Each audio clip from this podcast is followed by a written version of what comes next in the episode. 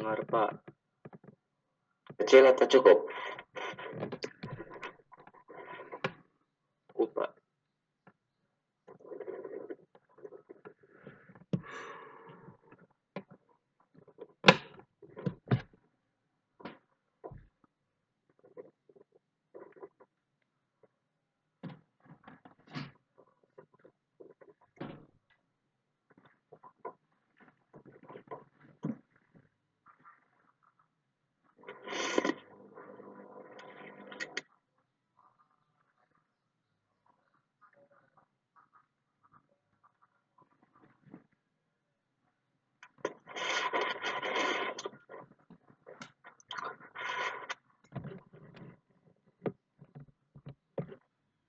Sambil nunggu yang lain, kita mulai saja ya.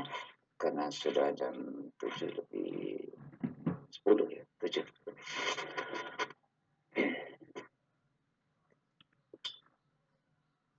Hari ini pertemuan kedua Technopreneurship. Ini deh, Technopreneur ya. Masih salah.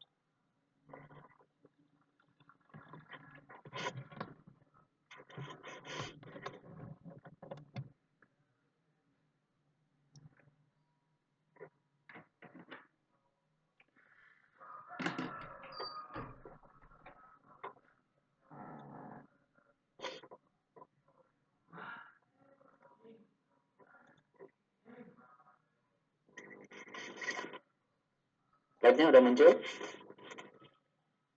Udah, Pak. Udah, Pak.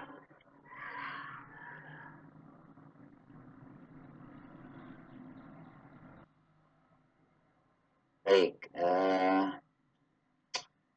hari ini kita akan coba berdiskusi tentang bagaimana mengenali peluang usaha atau usaha-usaha apa yang memungkinkan gitu ya. Dan tentu bisnis-bisnis apa yang bisa untuk yang sudah mulai uh, sebuah usaha. Kemudian bagaimana melanjutkan A dengan memunculkan uh, berdasarkan hasil uh, apa namanya analisa atau temuan-temuan yang uh, terlihat gitu ya kira-kira begitu.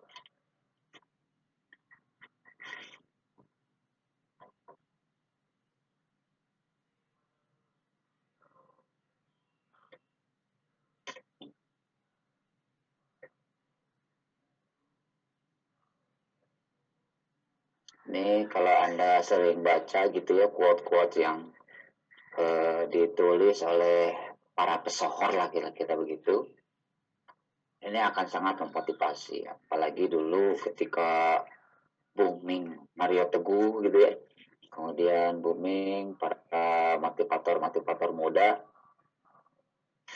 Itu juga banyak membangun eh, motivasi-motivasi para pengusaha saat ini gitu ya termasuk saya orang yang paling banyak gitu ya makanya kemudian saya banyak menuliskan juga uh, pemikiran-pemikiran saya di beberapa uh, channel dan beberapa buku gitu ya saya tuliskan yaitu silakan anda kaji karena uh, apa kalau saya lebih suka motivasi-motivasi yang disampaikan oleh Mary Riana gitu ya. Jadi saya sempat terinfluence dengan seorang Mary Riana gitu ya. Kemudian saya sempat terinfluence dengan uh, apa Bong Chandra, ya, Bong Chandra. Nah, jadi kalau anda belum tahu, silahkan cari mereka ya. Uh, anda juga ikut bangun gitu ya kemudian ke sini ke sininya uh, saya mulai melihat bahwa ada satu titik kenapa orang-orang itu bisa berkembang sampai saat ini gitu ya ya intinya bertahan tapi kalau kita runtut kita kita lihat uh, kita terlahir di guru yang sama ternyata gitu. jadi ya banyak hal gitu ya yang bisa dikaji dari uh, apa namanya para pengusaha-pengusaha yang sudah lama dan sudah mapan. Oke ya, sebelum Anda melihat uh, adanya atau tidak adanya peluang usaha yang uh, mungkin bisa di create, Anda harus mana kok layar saya hilang?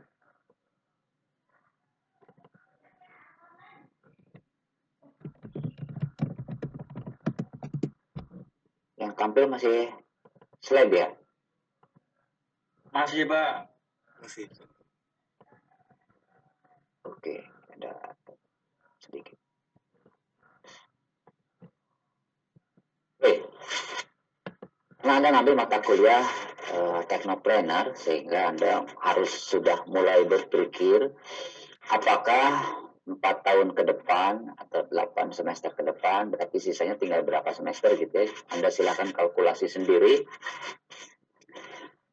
Saya benar-benar akan menjadi seorang entrepreneur atau akan menjadi seorang employee karyawan gitu ya. Target Anda ah saya mah cukup bekerja ke orang aja gitu ya. Nah, itu juga harus dipikirkan mau sampai kapan anda tujuan menjadi employee adalah untuk belajar bagaimana melakukan pengelolaan tim, bagaimana melakukan pengelolaan di perusahaan, bagaimana Anda melakukan eh, riset-riset pasar dengan belajar pada perusahaan. Tiga tahun pertama atau dua tahun pertama itu menurut saya cukup. Ya. Jadi Anda ikut orang, kemudian belajar bagaimana manajerial, kemudian Anda uh, mulai memikirkan bagaimana menjadi seorang entrepreneur ya. Jadi saya pernah baca satu ungkapan seperti ini. Saya lebih baik menghabiskan waktu 16 jam per hari daripada saya menghabiskan waktu 8 jam untuk membangun mimpinya orang. Jadi mendingan bekerja 16 jam sehari untuk membangun mimpi sendiri daripada bekerja 8 jam untuk membangun mimpi orang lain. Ya, silakan ungkapan itu diungkapkan oleh siapa Anda cari sendiri gitu ya. Karena seorang entrepreneur itu harus banyak mencari memang. Nah, sekarang pertanyaannya adalah apa alasan Anda menjadi entrepreneur?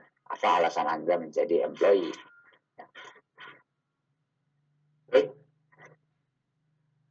Mulai dipikirkan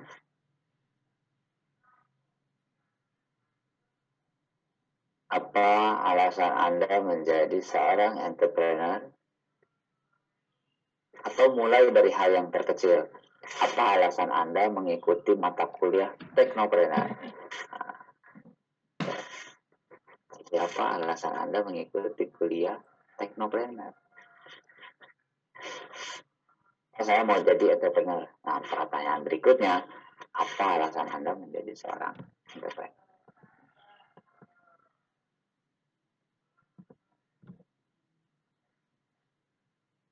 Sudah dipikirkan?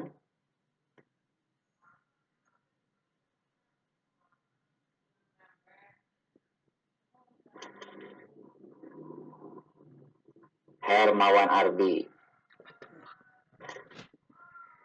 Halo Hermawan. Adakah orangnya? Atau ini hanya live zoom saja? Orangnya pada orangnya pada tidur lagi. Halo Pak Adir. Hadir. Ya. Kenapa Mas ikut mata kuliah teknopreneur? Hmm.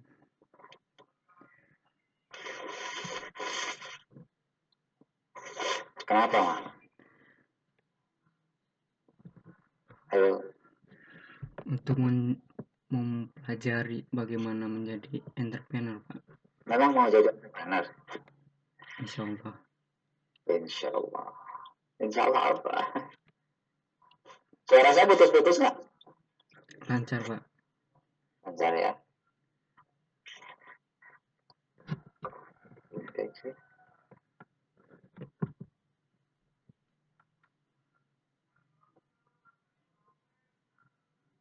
Samia Warda. Adakah orangnya?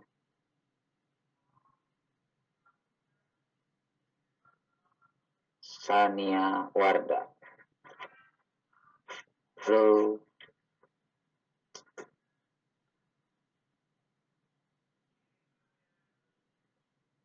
Kalau nggak ada orangnya. Kalau nggak ada orangnya berarti harus buka videonya. Semua buka video.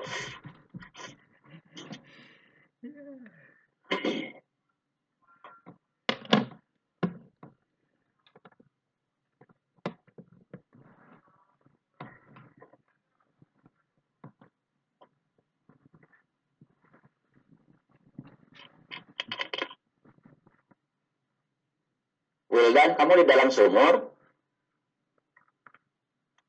Enggak pak, gelap cuacanya di sini. Gelap banget, bisi di dalam sumur. Ya. Pak.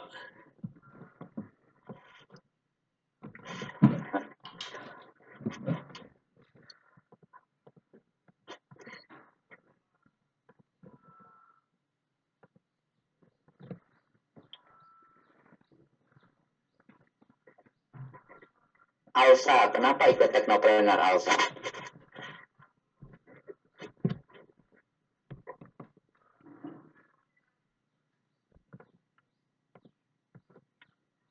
Alsa. Hai.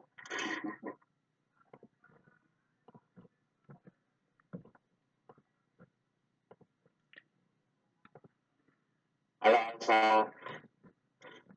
Alsa Lira. Suara saya masih kedengar kan? Terdengar pak, tapi katanya suaranya Elsa mati pak. Oh, suara Alsa mati. Dia di mana? Di chat. Ya. Nggak bisa ngecek chatnya ya. Ini. Kenapa?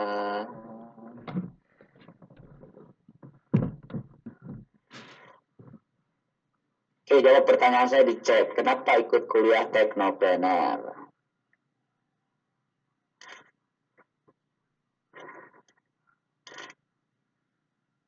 Silakan Alsa di chat jawabannya kenapa ikut kuliah teknopreneur.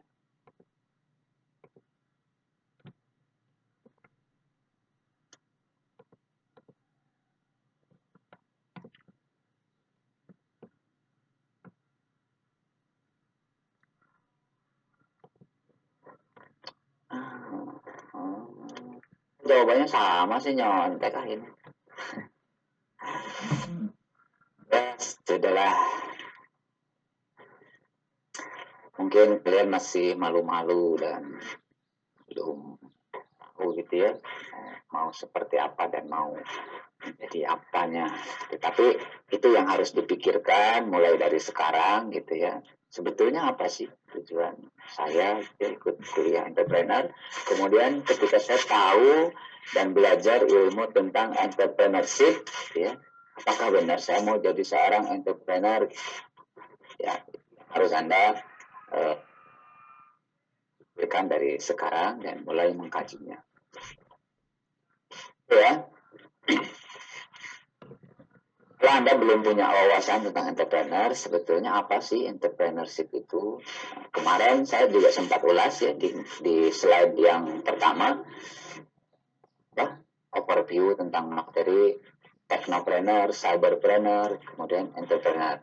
Ya, nah seorang entrepreneur itu harus bisa membuat atau creating, ya, harus bisa membuat, membuat peluang, ketika peluang itu tidak ada, bagaimana kita membuat peluang? Harus banyak menciptakan masalah. Ya. Jadi seorang entrepreneur harus nyari masalah. Kemudian menyelesaikan masalah-masalah dengan solusi yang kita uh, miliki atau kita uh, buat. Ya. Seorang entrepreneur atau seorang pedagang katakan begitu, pilihannya dua. Dia menjual barang orang atau dia menjual barang sendiri. Dia memikirkan untuk mengembangkan usaha atau dia hanya memikirkan untuk revenue atau penghasilan dirinya. Dia berpikir ini menjadi seorang, seorang the bigger gitu ya. Suatu saat perusahaan saya harus menjadi besar dan yang terbaik. Maka harus banyak menciptakan. ya menciptakan itu baik menduplikasi yang ada dengan teknik dan cara yang baru untuk memunculkan value yang baru. Saya yakin tukang pulsa di Indonesia itu banyak banget. Tukang combro banyak banget. Kalau Anda perhatikan tukang donat gitu ya, ada Jeko, ada Dunkin, ada uh, apa lagi? Banyak gitu ya tukang donat. Cianjuang dan seterusnya, donat madu dan seterusnya gitu ya. Nah itu kan sebetulnya secara prinsip bisnisnya sama, dia jualan donat. Tapi apa yang membedakan dari mereka? Apa yang dimiliki uh, Dunkin Donat dan tidak dimiliki oleh Jeko? Apa yang dimiliki Jeko tapi tidak dimiliki oleh Dunkin Donat? Ya, jadi seorang entrepreneur is about creating a new business where one did not exist before. Atau uh, bisa juga menciptakan dari yang sudah ada sebelumnya. Ingat yang pernah saya kenalkan konsep hanya ada dua ATM atau ATP. ATM itu amati, tiru, modifikasi lebih baik atau modifikasi menjadi yang jauh jauh lebih baik. Amati, tiru. Pokoknya contek secontek-conteknya. Ya, Kemudian Anda munculkan value baru dari hasil mencontek Anda. Begitu ya. Di entrepreneur itu e, mampu menciptakan sesuatu yang baru. Kenapa demikian? Ya Anda harus bisa survive gitu ya. Ini yang saya uh, bahwa uh, kalau Anda ingin menjadi seorang pedagang yang hanya memikirkan tentang revenue bagaimana uh, target hari ini itu jauh lebih besar dari target kemarin target hari kemarin jauh lebih besar dari target sebelumnya dan terus target ke depan harus lebih baik dari target uh, hari ini gitu ya. Nah, kita sebut sebagai small medium enterprise. Jadi ini juga seorang entrepreneur, pedagang gitu ya. Nah, ini target marketnya biasanya terbatas dengan lingkup yang kecil, tapi menghasilkan revenue yang baik biasanya. Ya, ini tidak perlu memerlukan terlalu banyak pendanaan. Misalnya jualan combro, combro itu sekarang beragam. Ada combro rasa keju. Kalau dulu kan combro hanya eh, apa namanya tempe gitu ya, apa oncom Bro itu hanya isinya oncom. Kalau sekarang oncom ada kejunya, oncom ada apanya. Jadi memang dimodifikasi lebih baik lagi. Gitu. Kemudian uh, muncul lagi ada comet ya, combro lemet, combro yang kecil gitu. Nah, kemudian banyak gitu. Termasuk di Budi, Surabi. Surabi kan begitu-begitu saja ya. Jadi kalau Surabi itu toppingnya hanya oncom ditabur di atas atau surabi polos di pakai kuah uh, apa namanya gula gitu ya. Kan hanya begitu ya. Kemudian mulai dipikirkan mulai dipikirkan ada surabi rasa uh, durian ada surabi rasa keju dan banyak banyak lagi varian rasa yang bisa dimunculkan dari surabi. Kemudian ada surabi frozen gitu ya sekarang sekarang itu muncul kok surabi frozen gimana? Aneh kan gitu ya. Beras apa nasi. Ada nasi liwet instan itu bikinnya kayak mie instan aja gitu ya. Kalau dulu kan bikin liwet wabah banyak banget gitu. Dan ribet kalau sekarang cukup cukup mudah. Ya, nah itu dipikirkan oleh uh, driven enterprise. Harus harus dimunculkan inovasi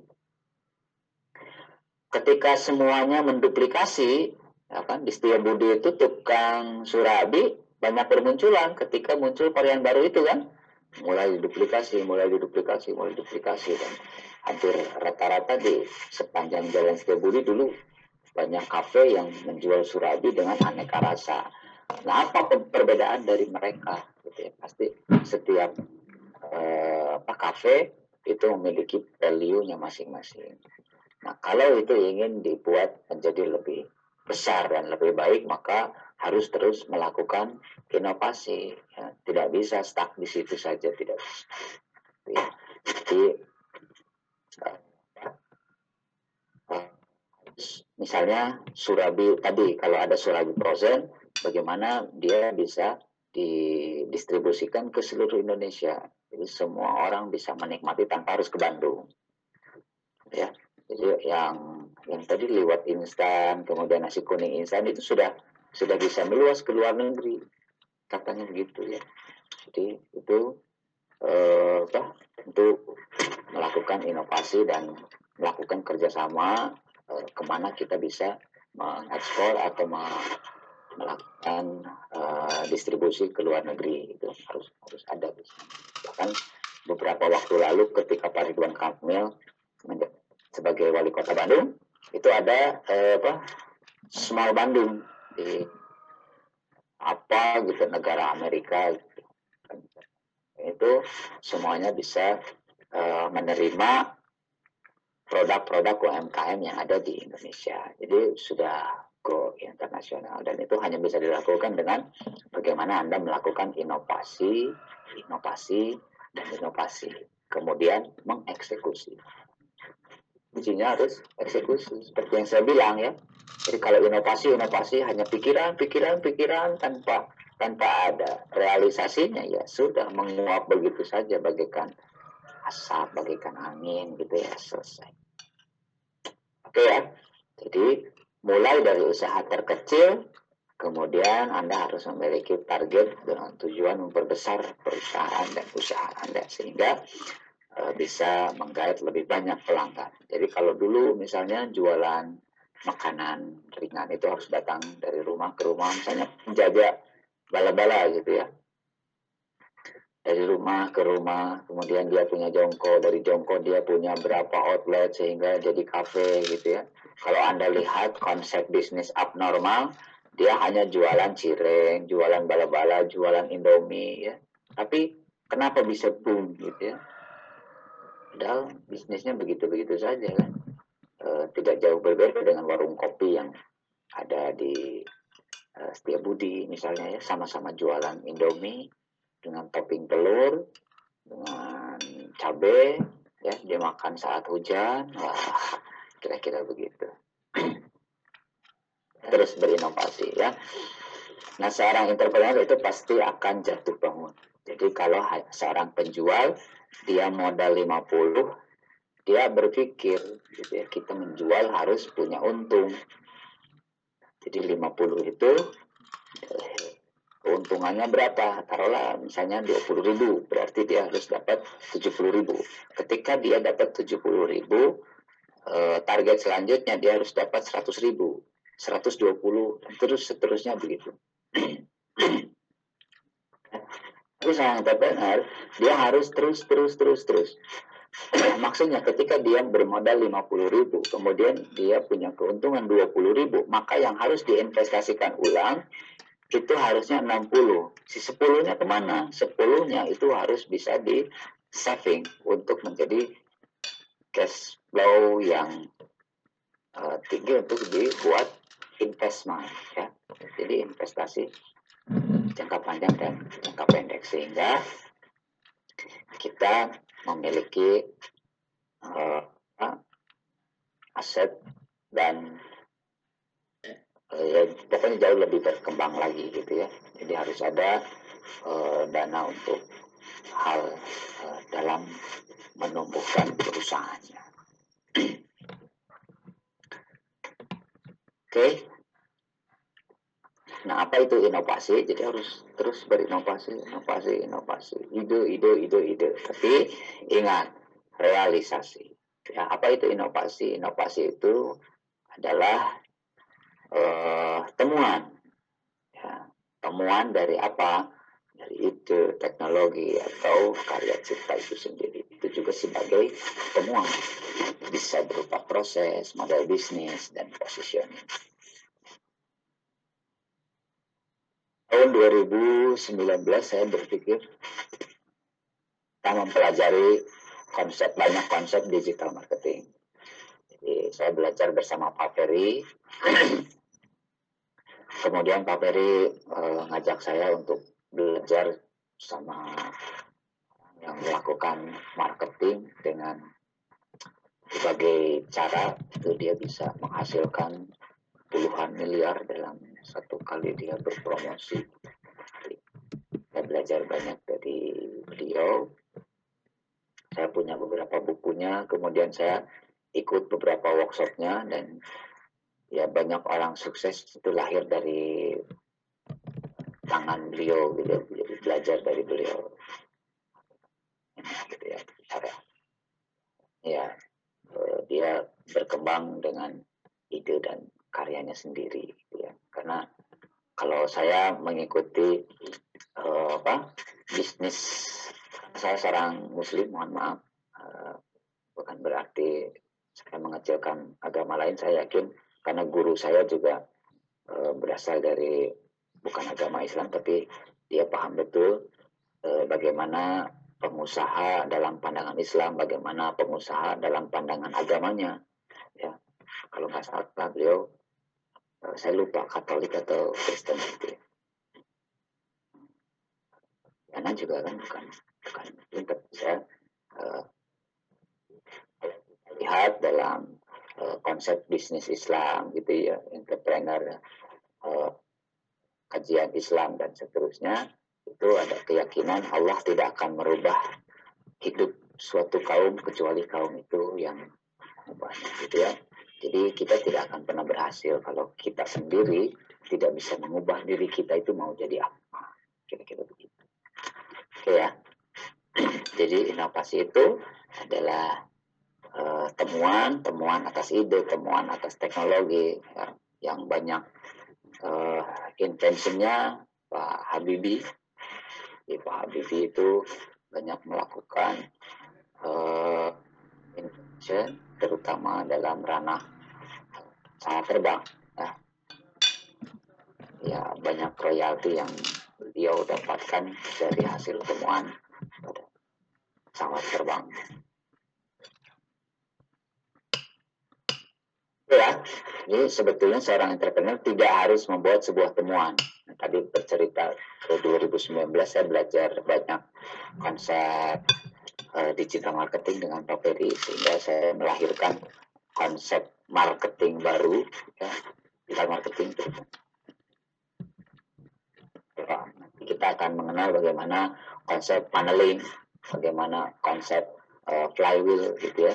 Kemudian uh, sebetulnya flywheel juga itu berangkat dari panel gitu ya. Bagaimana panel ini bisa kita modifikasi untuk menjadi sebuah uh, konsep pemasaran yang uh, bisa bertransformasi untuk mendapatkan banyak lead biasanya begitu. Ya di uh, harus harus banyak berpikir uh, seperti apa dan harus bagaimana. Sebentar ya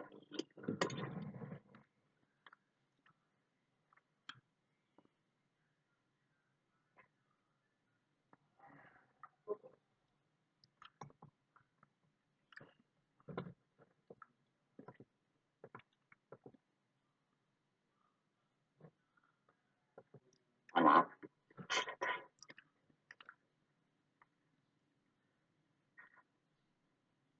ya karena kita belajar teknopreneur teknopreneur jadi uh, seperti yang saya bilang kunci utamanya ada pada teknologi ya. jadi bagaimana teknologi ini bisa uh, mensupport usaha kita jauh lebih berkembang dan jauh lebih baik apalagi pada saat pandemi saat ini semua dipaksa untuk melakukan inovasi dalam ranah teknologi dan aplikasi ya. Jadi eh, banyak aplikasi-aplikasi baru bermunculan dan itulah menjadi tugas seorang informatikawan gitu ya. Baik dari sisi networking ataupun dari sisi-sisi yang eh, sifatnya software based ya.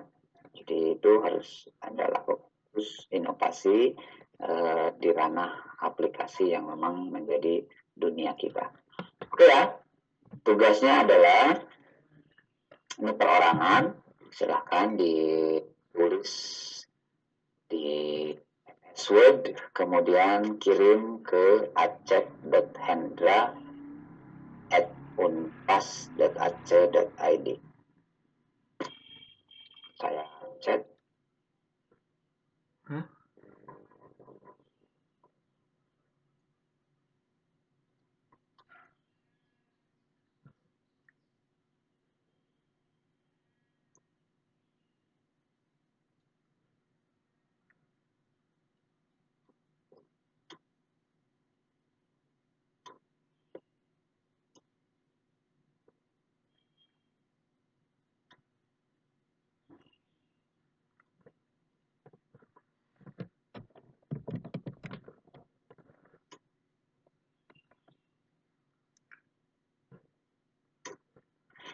Oke, silakan. acep.hendra@unpas.ac.id. Kirim sekarang. 15 menit. Ya, setelah 15 menit langsung kirim. Oke. Eh, Pak mau nanya, Ya, itu maksudnya satu atau semuanya itu Pak? tiga-tiganya. Oh jadi kita kasih tiga saran gitu Pak? Kok saran? Eh apa sih? Bukan inovasi apa yang dilakukan? Oh. Ditulis?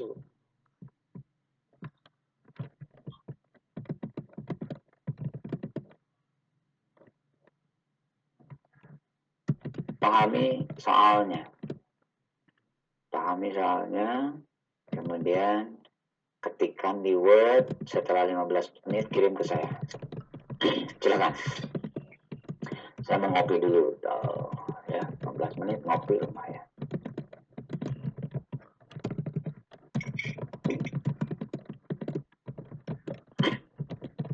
Sekarang saya cek email biar saya bisa cepat lihat siapa yang masuk lebih dulu.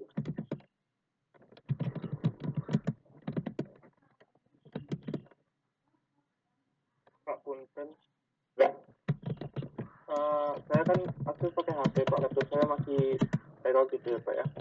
Eh, bisa saya tulis tangan terus saya kirim ke lewat email gitu Pak? Boleh. Boleh Pak? Oke Pak.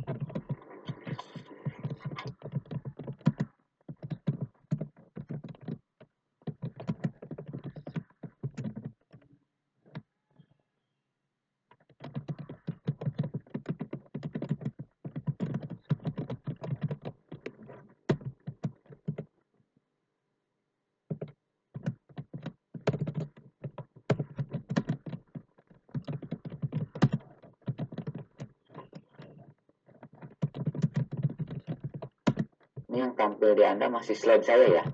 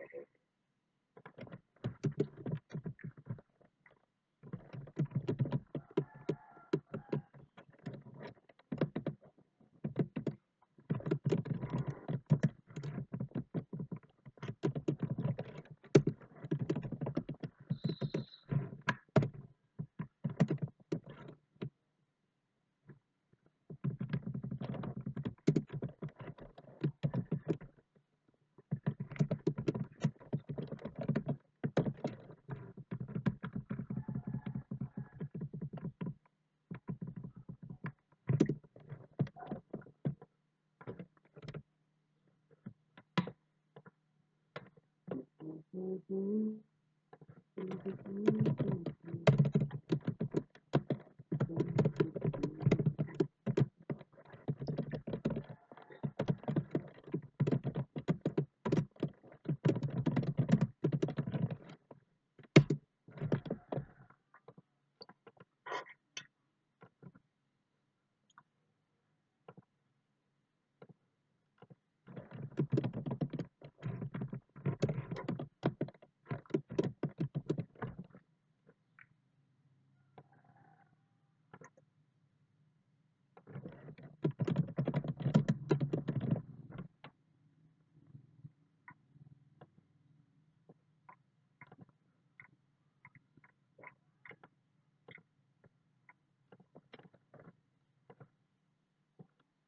Ini semua sudah tergabung di WA Group.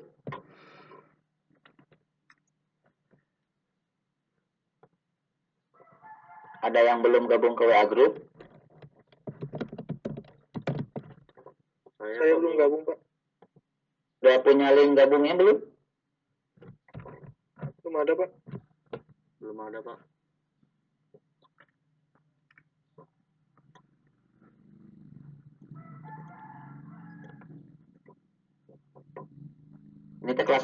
there.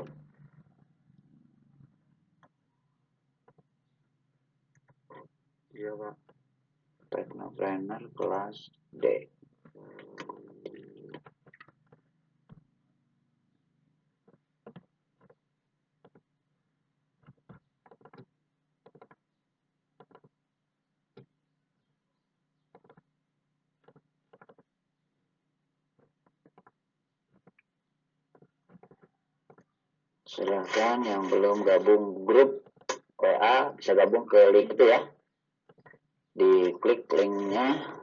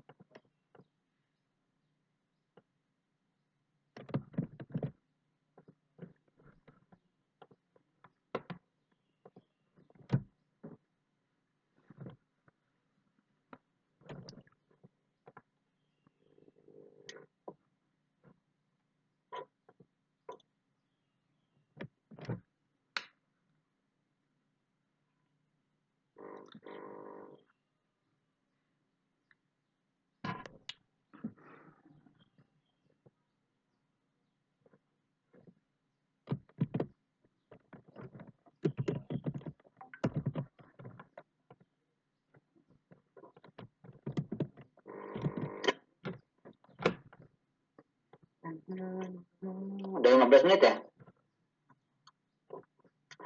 Ada yang masuk nih.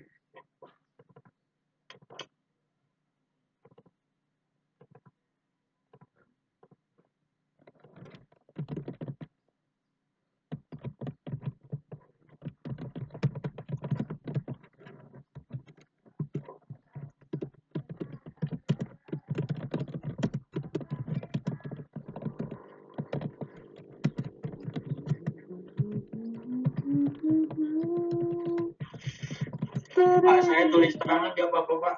Apa? Saya tulis tangan pak. Langsung kirim aja ke bapak. Gak apa-apa. Ya udah pak. Soalnya diker- dikerjakan di kertas pak. Ya, apa aja.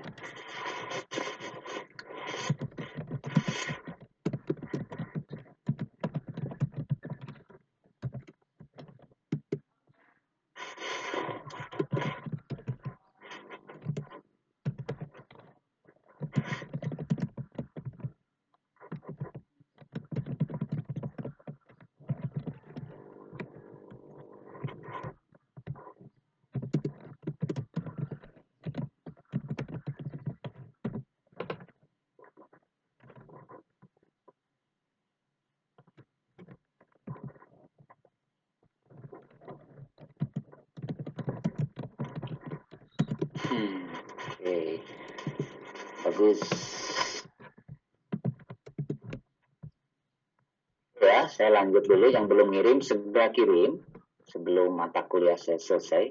Atau setelah mata kuliah saya selesai lah, nanti kirim ya. Nih, saya lanjutkan lagi.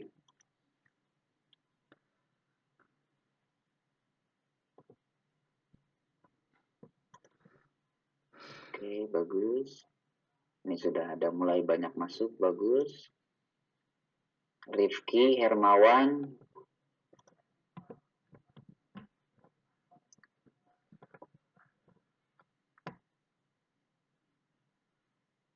Mantap.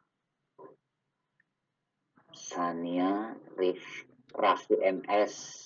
Keren. Sania tadi aku tanya nggak jawab, sekarang bisa kirim keren. aku pikir Bapak maaf kamu tadi hilang koneksinya. Iya, typo.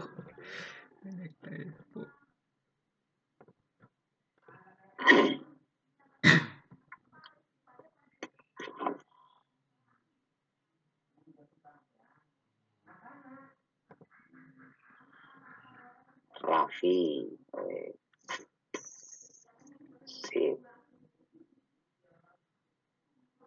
Oke ya, saya lanjutkan.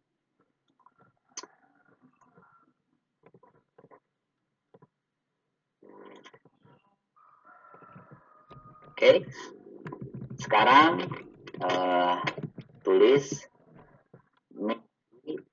kalian di lembar kertas. Oke, kemudian dari mimpi kalian punya mimpi sebesar apa gitu ya, mau usaha apa? Kan tadi saya bertanya ya kalau kalian ikut kuliah teknopreneur itu untuk apa? Kemudian kalau misalnya pikirannya Pak saya ingin belajar konsep atau materi entrepreneur gitu ya dengan harapan saya mau jadi seorang entrepreneur. Nah, kemudian mau usaha apa ya kira-kira. Kemudian mimpi kalian sebesar apa dan goal kalian seperti apa.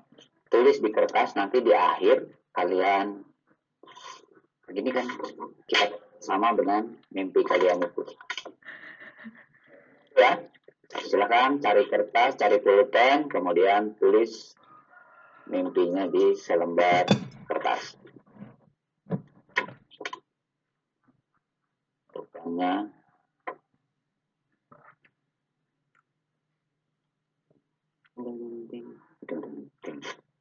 Tulis, tulis, tulis,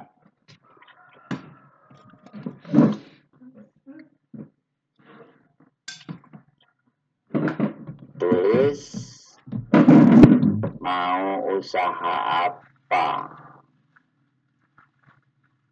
Silakan tulis, silakan. Silakan ditulis. Pak, saya mau bisnis kacang. Kacang apa? bubur kacang hijau. Oh, tulis.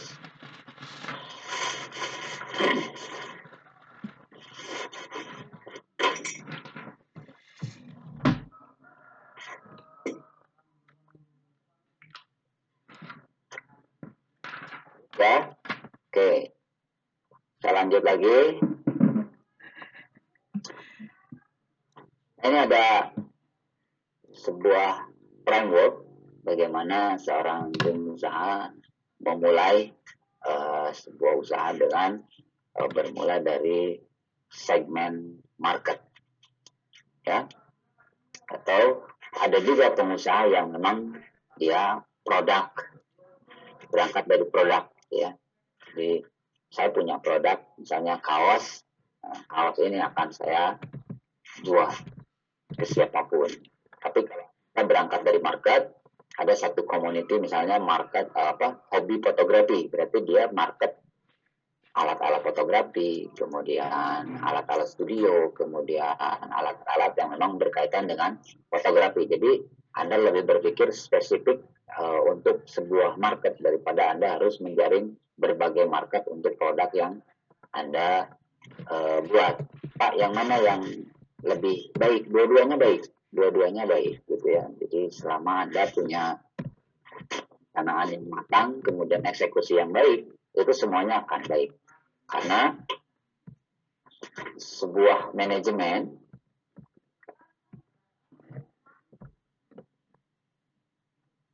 itu dihasilkan dari bagaimana planning ditambah eksekusi.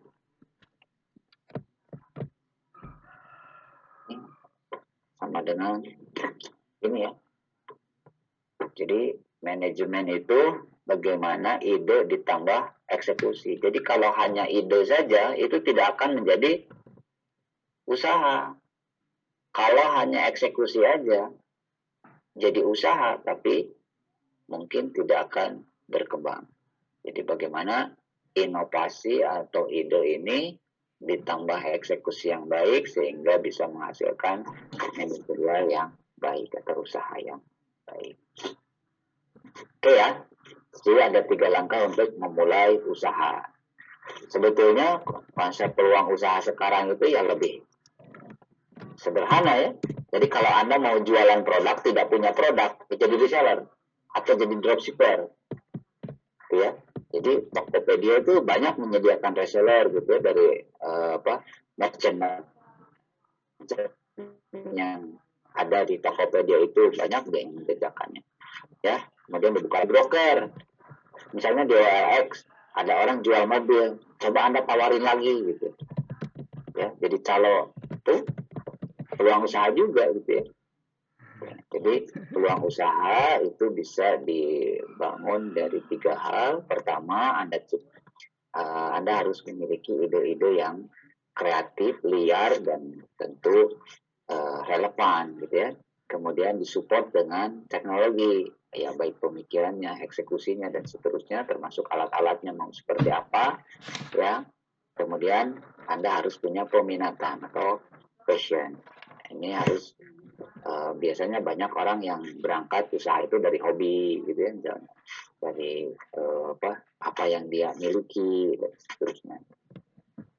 Oke ya. Jadi uh, seorang entrepreneur itu harus terus banyak berinovasi. Kuncinya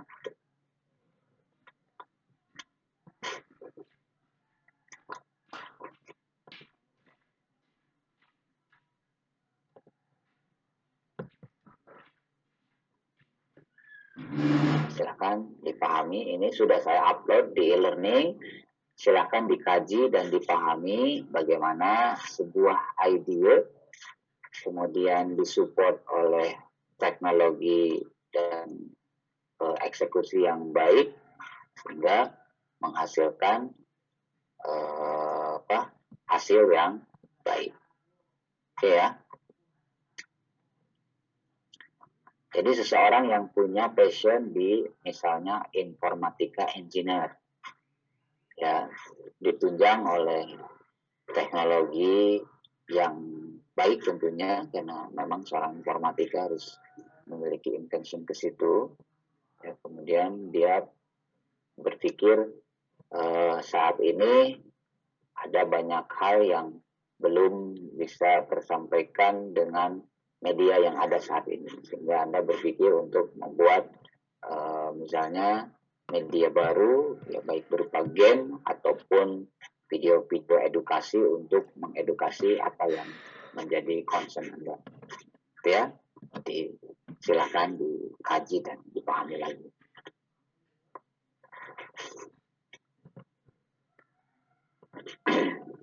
Oke ya, lanjutkan di kertas yang tadi, tulis kecil, Tentukan posisi kalian saat ini. Apakah kalian sudah memiliki ide? Kalau belum, tolong ciptakan ide. Pertanyaan berikutnya, apakah kalian sudah memiliki teknologi? Dan apakah kalian memiliki passion atau peminatan di bidang apa? Oke ya. Lalu, apa yang bisa dieksekusi dari keilmuan Anda? Misalnya Anda, Pak, saya lebih suka multimedia saya punya ide untuk membuat sebuah aplikasi berbasis multimedia untuk pembelajaran surat-surat pendek bagi anak-anak. Ya, silakan. Pak, saya punya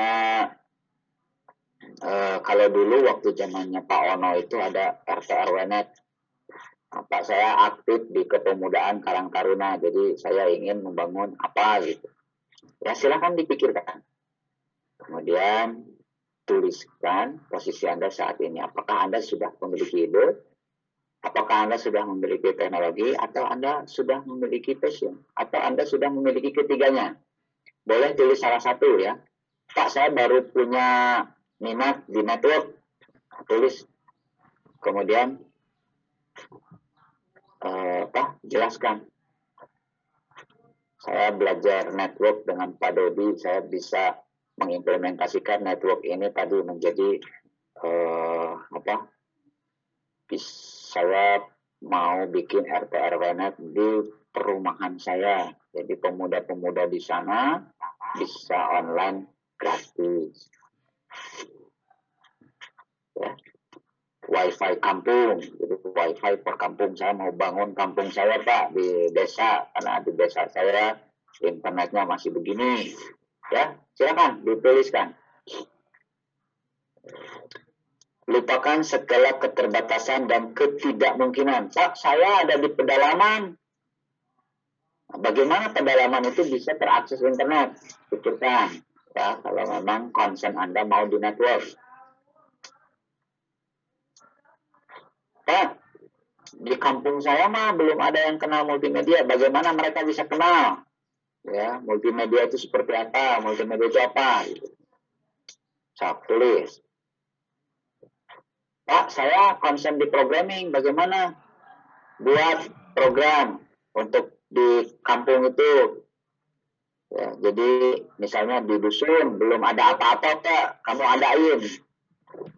Contoh, Pak, surat-surat RT itu manual, digitalisasi, ya, bikin aplikasi surat menyurat bagi RT,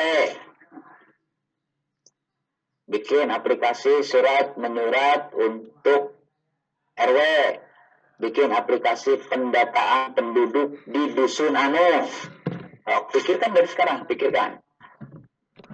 Mulai dari passion atau Pak, saya punya ide di kampung saya belum ada komputer. Beliin. Ya silakan dipikirkan dipikirkan sekarang. Tulis tulis tulis tulis, tulis. ya tulis ini tugasnya tulis. Boleh di satu kertas yang tadi. Harus tulis tangan harus tulis tangan. Ya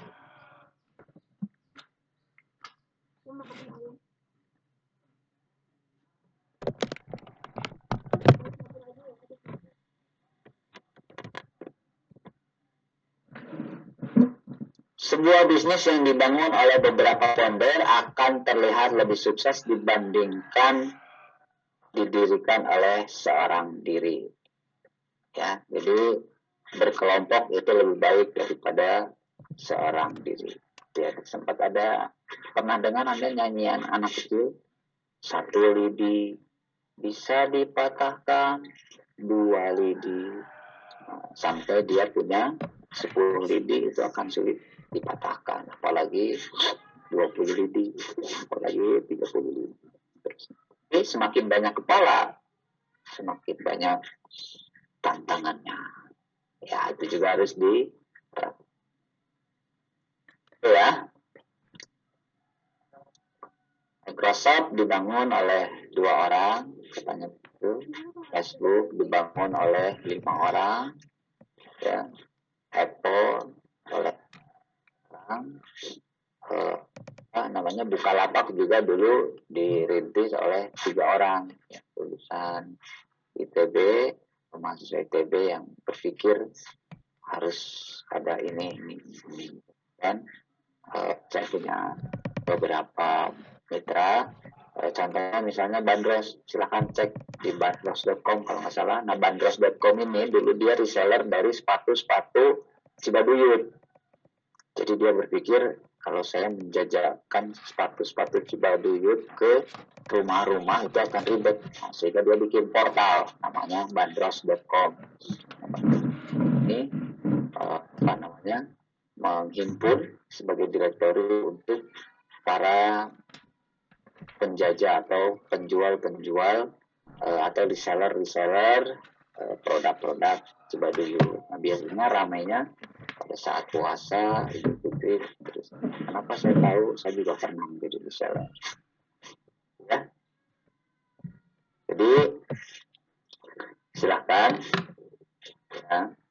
ya kalau sudah ditulis nanti di scan kemudian kirim lagi ke email saya kemudian mulai dari sekarang silakan anda pilih dua sampai tiga orang teman pilih dua sampai tiga orang teman anda untuk menjadi tim di Technotrainer ini kemudian tunjuk salah satunya sebagai leader hati-hati dalam memilih leader, tentukan leader yang terbaik. Oke ya, karena ini akan menentukan nanti. Paham ya? Jadi bentuk tim 2 sampai 3 orang, lalu sepakati salah satunya harus menjadi leader. Oke, eh, itu silakan kalau ada yang terlewat slide-nya di download dulu di e-learning, kemudian tadi tulis tangan, posisi Anda sudah berada di mana, kemudian scan atau foto atau pakai aplikasi scanner di Android, silahkan Anda cek caranya di official Fakultas Teknik, ada caranya scan eh, apa kertas dari di Android gitu ya, silakan. Ya, kemudian kirim email, kirim email, eh, anda tulis tadi, yang Anda scan tadi, harus hari ini. Saya izin bertanya, yang barusan mimpi, kumpulin apa jadiin note buat diri sendiri. Kumpulin, di scan. Ya, jadi apa mimpi Anda, kemudian tadi posisi Anda sudah di mana, itu ditulis. Harus tulis tangan ya. Kumpulkan harus hari ini. Kalau yang besok tidak diterima. Harus hari ini. Itu ya. Kirim ke email Bapak, Pak. Ya yang tadi. Masa ke email Pak Peri? Kan saya Pak? Apa? Subjek. Subjeknya My Dream. Tulis NPM. Oke ya. My Dream kemudian tulis NPM.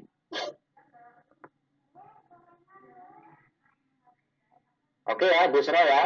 Jadi ditulis tangan mimpinya, kemudian posisinya juga, kemudian di scan, kirim ke email saya maksimal hari ini.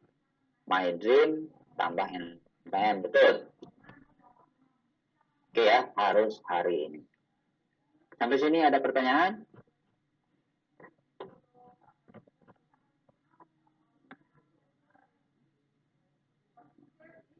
Cukup jelas? Baik, kalau cukup jelas dibuka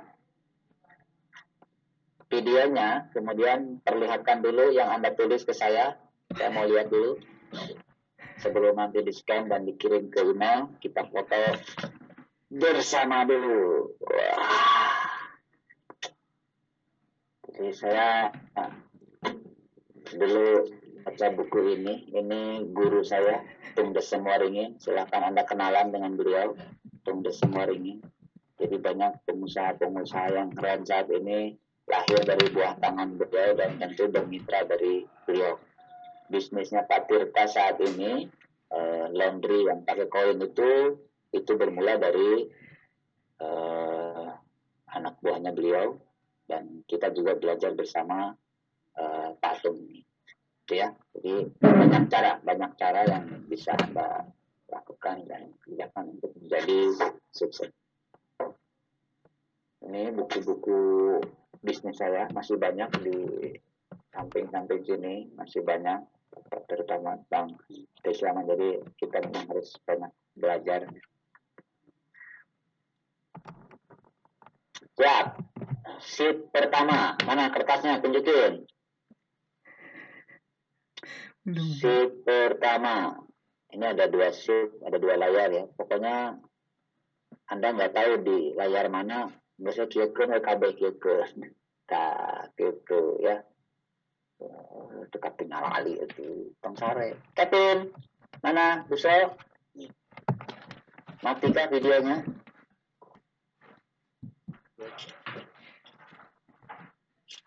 Oh, saya baru nyari pulpen gimana sih? Oke ya, siap satu, dua, tiga, tahan. Tahan dulu.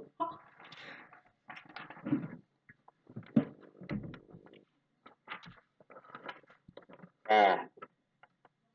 Oke, baris kedua, siap. Tahan dulu, satu, dua, tiga. Satu, dua, tiga, oke.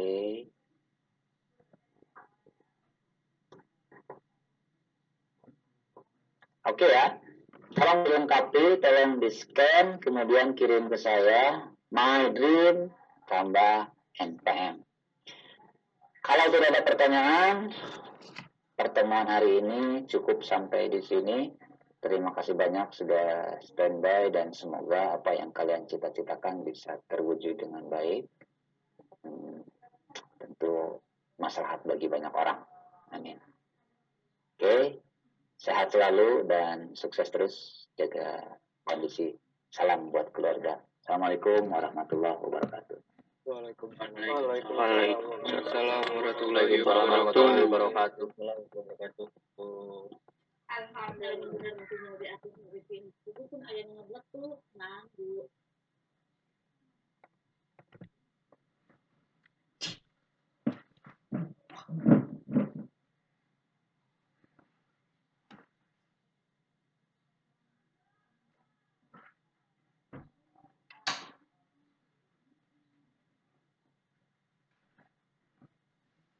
Ah,